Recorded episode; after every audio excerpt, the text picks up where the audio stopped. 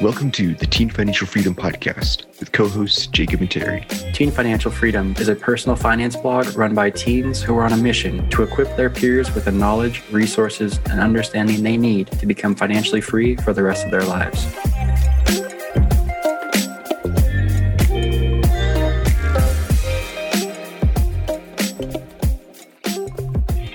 Hey guys, this is episode two of our 10 part episode that Jacob and I are doing for our podcast launch, where we're just going through our top 10 favorite blog posts and kind of recapping them here for the podcast.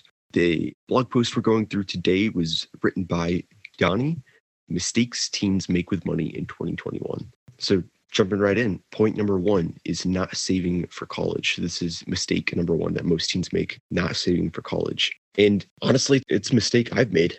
I should have been a little more proactive about setting aside funds for college. My decision to start college was kind of last minute, around I mentioned the last episode, um, but around June or July, and then ended up that was when I made the decision, and then I ended up jumping into college and starting August of that same year. So I didn't give myself nearly enough time to start saving, setting some money aside, and saving for future expenses. So it, it forced me to end up having to put my that semester's tuition onto loans and then I'll just have to work through this spring and semester to pay those off. So don't make the mistake I did. Make sure you're planning ahead. In hindsight, I probably should have started. I'm 17 now. I probably should have started around the age of 15 and just slowly started putting some cash aside. A little bit, it doesn't have to be a ton 20 bucks a month, 100 bucks a month, 500 bucks a month, depending on your income. Um, but start maybe one and a half to two years ahead of time and at least get a little bit of funds set up so that when an unexpected expense or you plan on or you just happen to start early when something comes up you'll have the means to cover it. So the next tip is not keeping a budget. If you guys listened to our first episode you should know all about budgeting now and really it's just such a crucial part to financial freedom, just to the financial world in general. The big businesses, they keep budgets of their business funds. You know, all of these financially successful people keep budgets. If it's something that you're not doing, you should start. Really, it's just so, so important to know what sort of money you're bringing in and what sort of money is going out. And if you can know those things, you'll be ahead of a lot of other teens. Mistake number three is spending too much on looks. And just gonna be completely transparent with you, this is not something I can completely relate to. Because as a homeschooler, I just lock myself in the house and read books and research things online. So I honestly don't even care much about clothes or shoes or, you know, how I look. But I do know some teens who might struggle with this.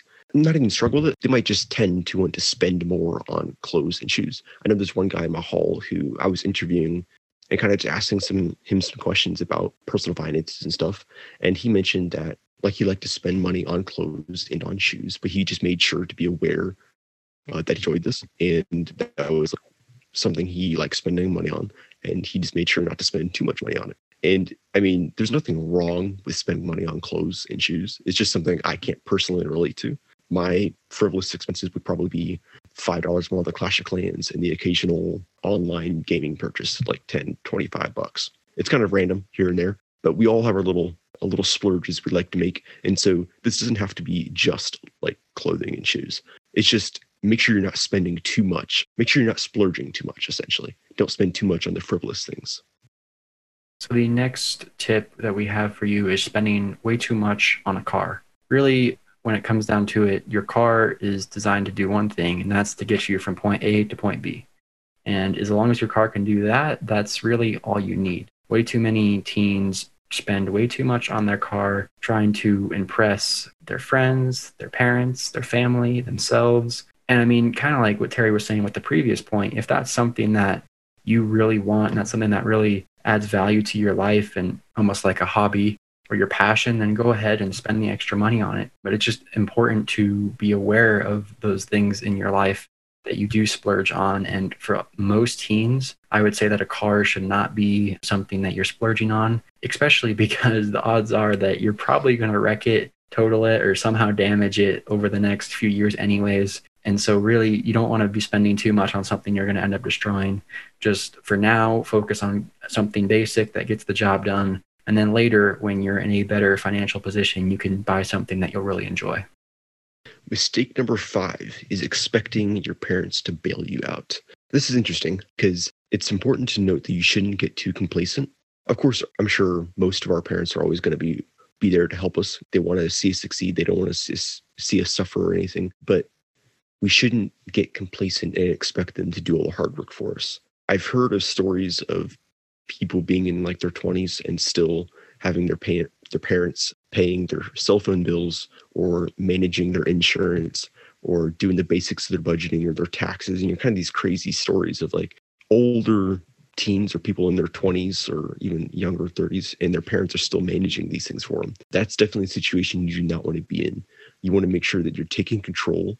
Over time, as you get older, you don't have to do it all at the age of 13, obviously. Um, but over time, as you get older, you want to make sure that you start taking control and responsibility of your personal finances. You're setting goals for yourself.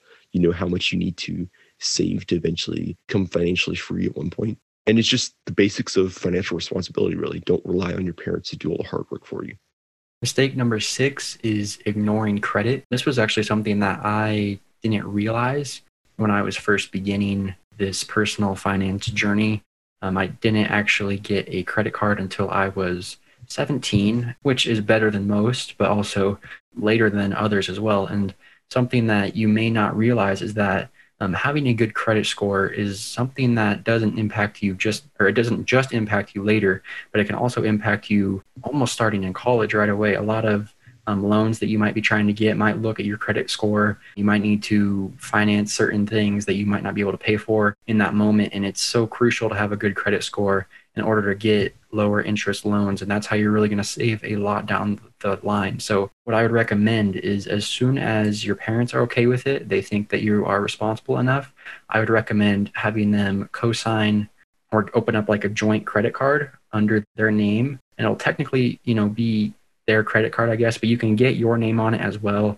I mean, you want it to be completely your responsibility, just like Terry said with that last point. But it's very crucial that your credit score starts building when you are younger rather than later on, just because it's going to put you so much further ahead. And so you don't have to put a ton on your credit card. Maybe you just put your gas on there, or maybe you put, I don't know, some other routine bill like your phone bill or your car insurance or something like that. It doesn't have to be anything crazy. It's just something routine that you, you put on there and you start paying that off. I mean, you always want to pay it off right away. Don't let that, you know, grow into some big massive debt that you can't ever pay off. Pay it off right away. But you definitely want to have some type of tool that's going to help build your credit for the years to come. Stake number seven, underestimating cost of adult life. And this is definitely, definitely something that we tend to do. Life has a way of just smacking us right upside the head with these unexpected things, whether they're medical emergencies or house purchase or you know your car gets totaled and it wasn't your fault but you still have to buy a new car or it's just the list is pretty much endless of all the different things that can happen to you. The most important thing to understand here is just to not get too complacent, to not get too laid back and be spending too much money, to be living outside of your means, because at some point or another, something unexpected is going to happen. It's very, very, very important to make sure you're tracking your expenses, you're making sure you know where your money is going, and that you're setting aside emergency fund, um, a rainy day fund, which is what we mentioned in our last episode as well.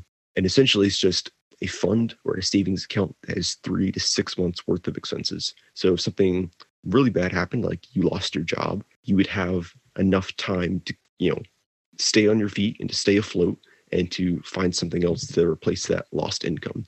There's just countless examples of ways that something financially unexpected happens, and you'll be extremely grateful for having the foresight to set aside some cash for those specific issues, for those specific smacks right upside the head.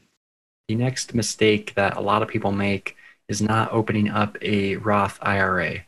I just turned 18 recently and I didn't open up my Roth IRA until last week. I mean, it's better than a lot of people don't open it until, you know, their 20s or 30s or 40s or, you know, even beyond that. But you can actually open up a Roth IRA when you are under the age of 18 if you get your parents to co sign it or to have a joint account with them, similar to the credit card thing. You can create a Roth IRA before you turn 18. But my mindset was just to kind of wait until I was 18 just so that I can have it at the bank I want to have it at, just with only my account on it, and just, you know, wait and set aside that money for the next few months. But once I turn 18, have the plan to go and invest that money that I've saved for the last few months or years.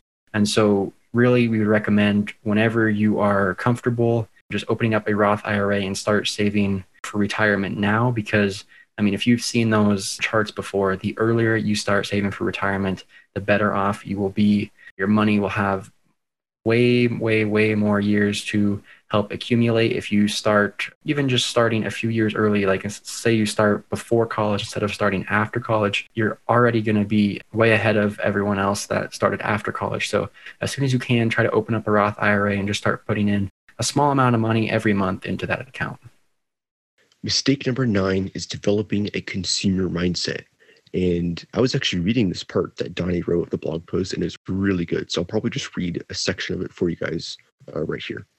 So uh, she quoted uh, Business Insider. According to Business Insider, 23% of teens' money is spent on food, then clothing, accessories, video games, cars, electronics, shoes, and entertainment.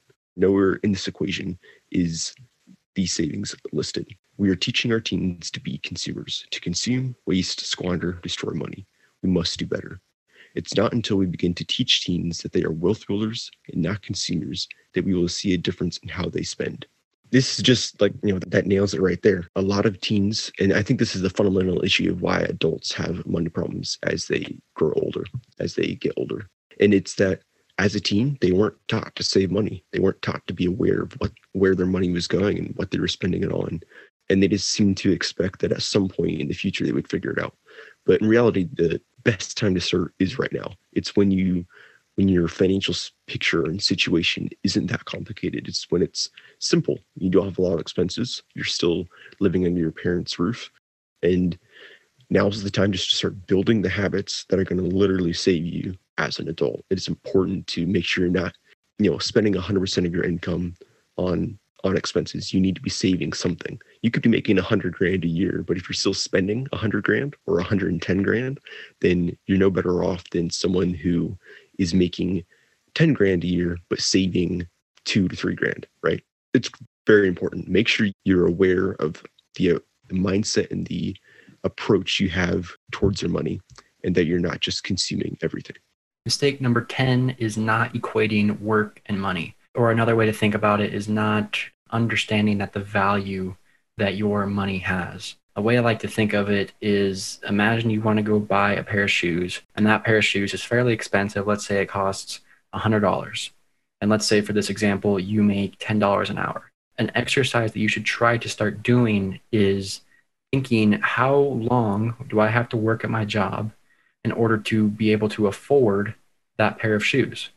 So in this example, you're going to have to work 10 hours at the rate of $10 an hour in order to have the $100 you need to pay for that pair of shoes. And once you realize that, you need to ask yourself, is it really worth it working 10 hours at a job that you may or may not like to pay for that pair of shoes? And I mean, obviously you need a pair of shoes. And so, you know, you're going to have to work it one way or another, but you may decide that, hey, I don't want to spend $100. I might only want to spend 80 or 60 or 40 or whatever the amount is just once you start to understand that money is, is really you know tied to your time and how much time that you spend working i think you'll just start to notice some pretty big results and you'll probably be a lot less willing to spend large amounts of money so terry do you have any other final thoughts on anything that we've discussed here today i'd say one thing comes to mind. All of these are really, really good points, like crucial mistakes to avoid. But if I had to sum it up in like one point or less, I would say essentially, as a team, as a young person, all you have to do is save more, spend less than what you're doing right now. Mm-hmm. And you'll probably be a whole lot better off, miles ahead of all of your peers. And you'll just absolutely thank yourself as a young adult and an older adult in the future and you'll just be so grateful that you saved more money now and you spent less. That's basically all i've got. Yeah that's all there is to personal finance. Make more than you consume. You can take that away from today you're going to be in a great position compared to your peers in years to come